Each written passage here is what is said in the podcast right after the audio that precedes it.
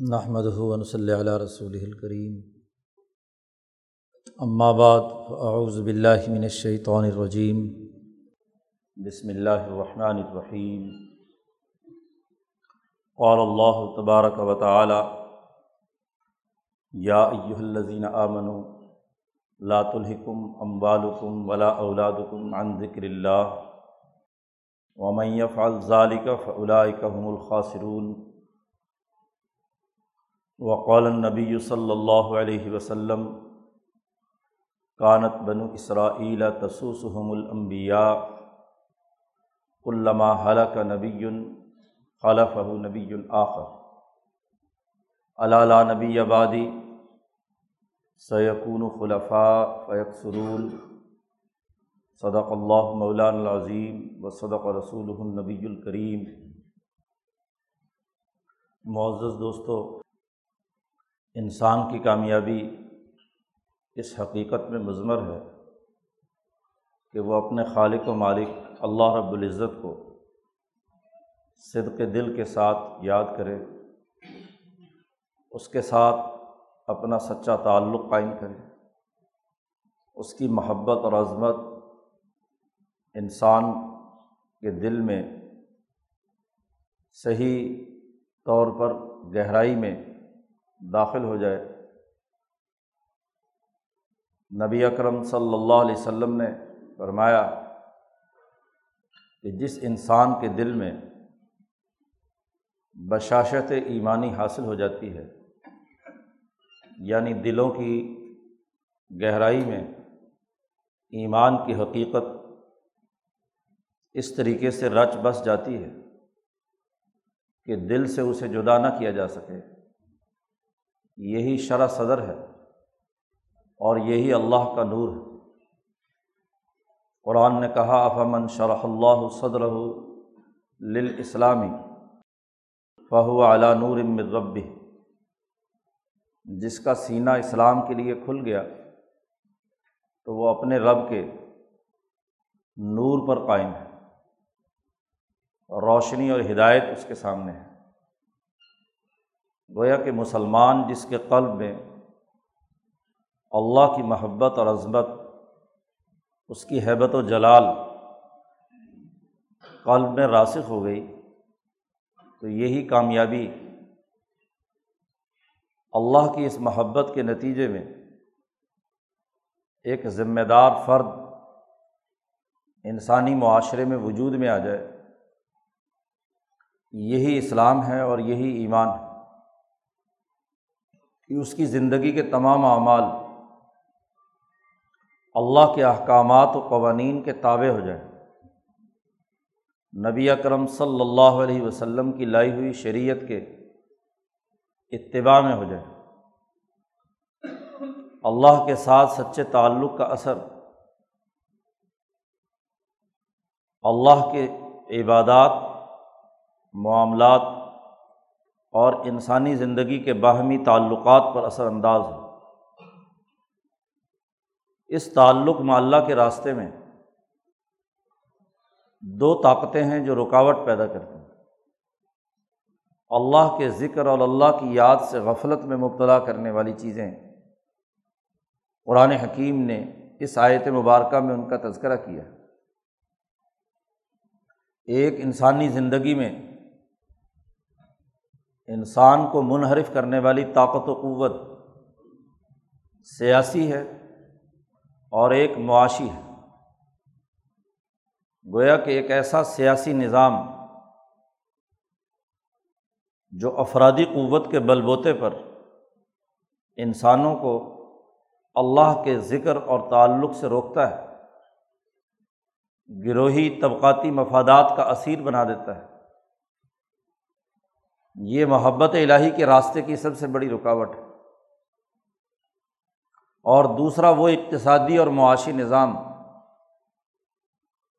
جو انسانوں کے راستے میں دیوار بن کر کھڑا ہو جاتا ہے۔ انسانوں کا تعلق اللہ سے قائم کرنے میں رکاوٹ بنتا ہے۔ اس آیت مبارکہ میں اللہ نے ان دونوں کا ہی تذکرہ کیا ہے۔ اے ایمان والو لات الحکم اموالکم ولا اولاد حکم ان ذکر اللہ۔ تمہاری سیاسی طاقت جو تمہارے نوجوان ہیں، تمہارے اوپر حکمران طبقے ہیں، یہ تمہیں غفلت میں مبتلا نہ کریں، اللہ کے ذکر سے۔ اور تمہارے مال بھی اللہ کی یاد سے تمہیں غافل نہ بنا دیں۔ مال انسانی ضرورت، اس ضرورت کو ضرورت کے درجے میں رکھا جائے، انسانی فائدے کے لیے اسے استعمال میں لایا جائے، تو درست لیکن مال کی محبت میں غرق ہو کر، اللہ کی یاد سے غافل ہو جانا، اللہ کے اس تعلق اور حکم کو بھول جانا، جو مال کے درست استعمال کے حوالے سے دیا گیا ہے۔ یہ سب سے بڑی غفلت۔ ایسی ہی اولاد، نہ صرف اپنی نصبی اولاد، بلکہ اپنی قوم اور برادری اور ملک کے افرادی قوت کی اساس پر۔ یہ دعویٰ کرنا کہ اللہ کے قانون کی اب ضرورت نہیں رہی۔ یہ سیاسی طاقت صرف اور صرف ذاتی گروہی یا طبقاتی مفادات کے لیے استعمال کی جائے۔ تو یہ بھی بہت بڑی غفلت دنیا میں کوئی معاشرہ طاقت کے بغیر قائم نہیں ہوتا۔ سیاسی طاقت بھی ضروری ہوتی ہے۔ یعنی اس قوم کی وہ افرادی قوت جو اس قوم کی حکومتی رٹ کو قائم کرنے کا باعث بنتی ہے۔ یہی حکومتی رٹ اس سوسائٹی کی شناخت ہوتی ہے، اس قوم کی نمائندگی کرتی ہے۔ بیس کروڑ عوام کی نمائندگی ملک کا وزیر اعظم کرتا ہے، ملک کا صدر کرتا ہے، حکمران طبقے کرتے ہیں۔ گویا کہ ان بیس کروڑ اولاد کی نمائندگی کرنے والی طاقت و قوت اگر وہ اللہ کی یاد سے غفلت برتے اور وہ اس طاقت کے بلبوتے پر ظلم نا انصافی انسانیت دشمنی یا دیگر اقوام کے ساتھ جنگ و جدل، لڑائی، جھگڑا اور دنگا فساد کھڑا کرے، تو یہی طاقت غلط استعمال ہوتی ہے۔ کسی ملک کی دوسری شناخت، اس کے مالیاتی اثاثے ہوتے ہیں، اس کا معاشی نظام ہوتا ہے۔ اقتصادی قوت ہوتی ہے۔ یہ طاقت و قوت اللہ کے خلاف بغاوت پر اکسائے، اس کے قوانین اور ضابطوں کو پسے پش ڈال دے۔ اپنی مالیاتی طاقت کی بنیاد پر انسانی حقوق سلب کرے۔ معاشرے میں طبقات پیدا کرے۔ تو یہی غفلت میں مبتلا کرنے والا۔ یہی انسانوں کے ذہنوں سے اللہ کے قانون کو پس پش ڈالنے کا باعث بنتی۔ ہے لیکن اگر یہی طاقت سیاسی اور معاشی قوت، انسان دوست، انسانوں کے فائدے کے لیے کردار ادا کرے، اللہ کے احکامات کو غالب کرے، تو یہی طاقت و قوت اللہ کے دین کو غالب کرنے کا ذریعہ بنتی۔ ہے رسول اللہ صلی اللہ علیہ وسلم نے آ کر یہی کام کیا۔ امبیا یہی کرتے ہیں کہ ان دونوں طاقتوں کو ختم نہیں کرتے، سرے سے، بلکہ ان طاقتوں کو استعمال کرنے کا دوسرا رخ متعین کرتے ہیں۔ اگر وہ حکمران طبقات اپنی غلط کاریوں سے باز نہیں آتے تو انہیں راستے سے ہٹا کر۔ انسان دوست، طاقت و قوت پیدا کرنے کے لیے کردار ادا کرتے ہیں حکومت کے بغیر تو کوئی انسانی معاشرہ اپنی شناخت نہیں رکھ سکتا۔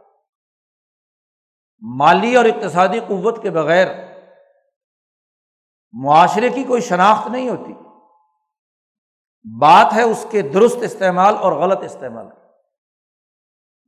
عیسائیت مبارکہ میں ان دونوں کو سرے سے ختم کرنے کا حکم نہیں دیا گیا۔ یہ کہا گیا ہے کہ یہ دونوں طاقتیں اور قوتیں تمہیں اللہ کے احکامات اور اس کے قوانین اور ضابطوں اور اللہ سے تعلق کے راستے میں غفلت میں مبتلا نہ کرے لات الحکم ام والکم ولا اولاد حکم مال تو تمہارے ہیں۔ تمہاری طاقت ہے، تمہاری قوت ہے۔ اولاد حکم تمہاری اولاد ہے، جس سے تمہاری طاقت و قوت بنتی ہے۔ لیکن یہ طاقت و قوت اللہ کے قوانین پر عمل درآمد کے راستے کی رکاوٹ نہ بن جائے تمہارے لیے۔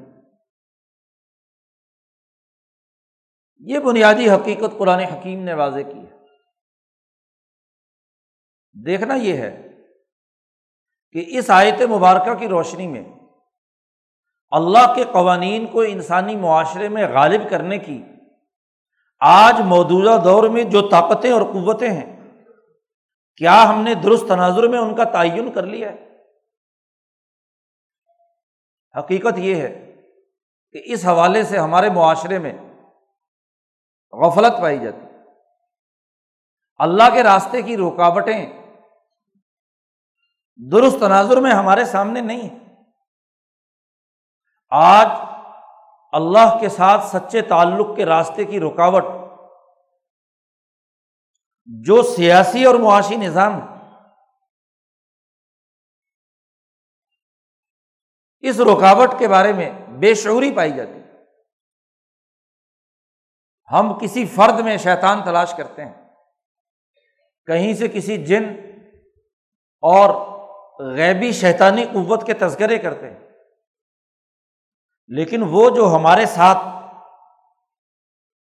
ہر وقت اپنے سسٹم کے طور پر ہم پر مسلط اس سے غفلت یہ شیطانی اور تاغوتی طاقت و قوت جو ہمارے پورے معاشرے کو اپنی لپیٹ میں لیے ہوئے، اس سے بے شعوری ہے۔ آج کے شیاطین الانس والجن انہیں دو طاقتوں کے ذریعے سے سوسائٹی پر مسلط سوسائٹی کے حقوق سلب کر رہے اللہ کی یاد سے غافل بنا رہے اللہ کے تعلق میں رکاوٹ بنتے حکومتی طاقت غلط مقاصد کے لیے استعمال کی جاتی ہے۔ مالی اور اقتصادی قوت اللہ کے راستے سے رکاوٹ کا ذریعہ بنتی ہے۔ قرآن حکیم نے مکے کے مشرقوں کا تذکرہ کرتے ہوئے کہا کہ وہ لوگ وہ ہیں جو مال خرچ کرتے ہیں۔ لیکن اسی کے ساتھ ساتھ اللہ کے راستے سے روکتے ہیں۔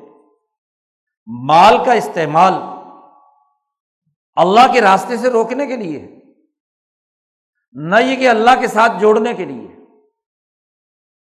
آج ہم کہتے ہیں ہمارا تعلق اللہ سے کمزور پڑ گیا۔ دین کی عظمت اور اہمیت ہمارے دلوں میں نہیں رہی۔ ایمان پر وہ شرح صدر جسے قرآن حکیم نے نور سے تعبیر کیا ہے، وہ ہمارے سینوں سے نکل چکا۔ وہ دینی عقل و شعور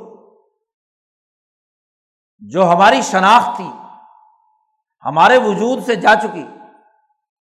لیکن کبھی سوچا کہ یہ نور کیوں نکلا؟ یہ عقل کیوں ماری گئی؟ یہ غفلت کیوں پیدا ہو گئی؟ یہ سوچ اور سمجھ کیوں سلب ہو گئی؟ اس لیے کہ کہ وہ سرمایہ پرستی پر مبنی سیاسی اور معاشی نظام ہماری سوسائٹی کا احاطہ کیے ہوئے ہمیں اپنی جکڑ بندیوں میں جکڑے ہوئے جس نے ہماری عقل مار دی۔ ہمارا نور سلب کر لیا، ہماری شناخت ختم کر دی، ہمارا اللہ سے تعلق منقطع کر دیا۔ سرمایہ پرستی کا بھوت اس سوسائٹی پر مسلط، بھائی بھائی کا دشمن، قبیلہ قبیلے کا دشمن ہے۔ انسان انسانوں کا دشمن ہے۔ اقوام اقوام کی دشمن جنگ عظیم اول سے لے کر اب تک عالمی تاوتی شیطانی سامراجی قوتوں کی شیطانی جنگ آج بھی ہماری سوسائٹی کو جلا کر راک کر رہی ہے، ایمان سلب کر رہی ہے۔ سرمایہ دارانہ مفادات کے لیے انسانوں کے سروں کا فٹ بال بنا رہی ہے۔ قتل و غارت گری اور دہشت گردی کو فروغ دے رہی ہے۔ کروڑوں انسان اس عالمی جنگ کی بھیڑ چڑھ چکے ہیں۔ جنگیں جاری ہیں، تشدد اور دہشت گردی، اسلحے کی فروخت کے کارخانے، مسلسل چوبیس گھنٹے مہلک ترین اسلحہ بنا رہے ہیں۔ انسانیت جہنم کدا بنے گی؟ لڑنے کے بہانے کہیں نسل کے ہیں، کہیں قوم کے ہیں، کہیں مذہب کے دیوانے بارود کی آگ برساتے ہیں۔ اسلحے کی طاقت کے بل بوتے پر انسانوں کو یرغمال بنا لیا گیا۔ مذہب بھی اسی کے لیے استعمال کیا جاتا ہے۔ سیاست کے خوبصورت عنوانات بھی اسی غفلت کو پیدا کرنے کے لیے۔ معاشی اعداد و شمار کی جادوگری بھی تمام ملکوں کے وزرائے خزانہ ہر قوم کے ہر سال میں اس سے مذاق کرتے ہیں۔ یہ بڑی تباہی اور بربادی ہے، غفلت میں مبتلا کرنے والی بات۔ مال کا وہ اقتصادی قانون جو دین اسلام نے دیا، اس سے غفلت۔ اور جو سامراجی قانون ملکوں اور قوموں کو یرغمال بنانے والا طریقۂ کار اور منحج سوسائٹی پر مسلط۔ سیاست کا وہ ضابطہ جو انسانوں کو امن دینے کے لیے نبی اکرم صلی اللہ علیہ وسلم نے واضح کیا، وہ پسے پش ڈال دیا گیا۔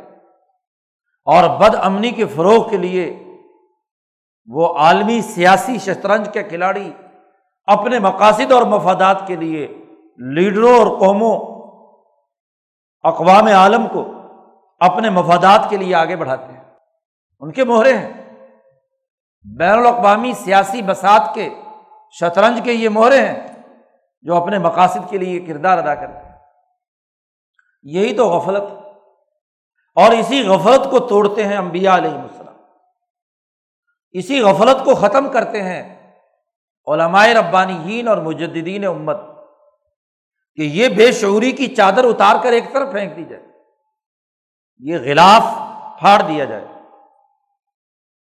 انسانی جوہر، اس کی اصل فطرت اسے باہر نکالا جائے کہ وہ اپنے اللہ کو پہچان کر، اس کے دین کو غالب کرنے کے لیے اس طریقۂ کار کو اپنائے جو امبیا علیہم السلام کا وطیرہ رہا ہے۔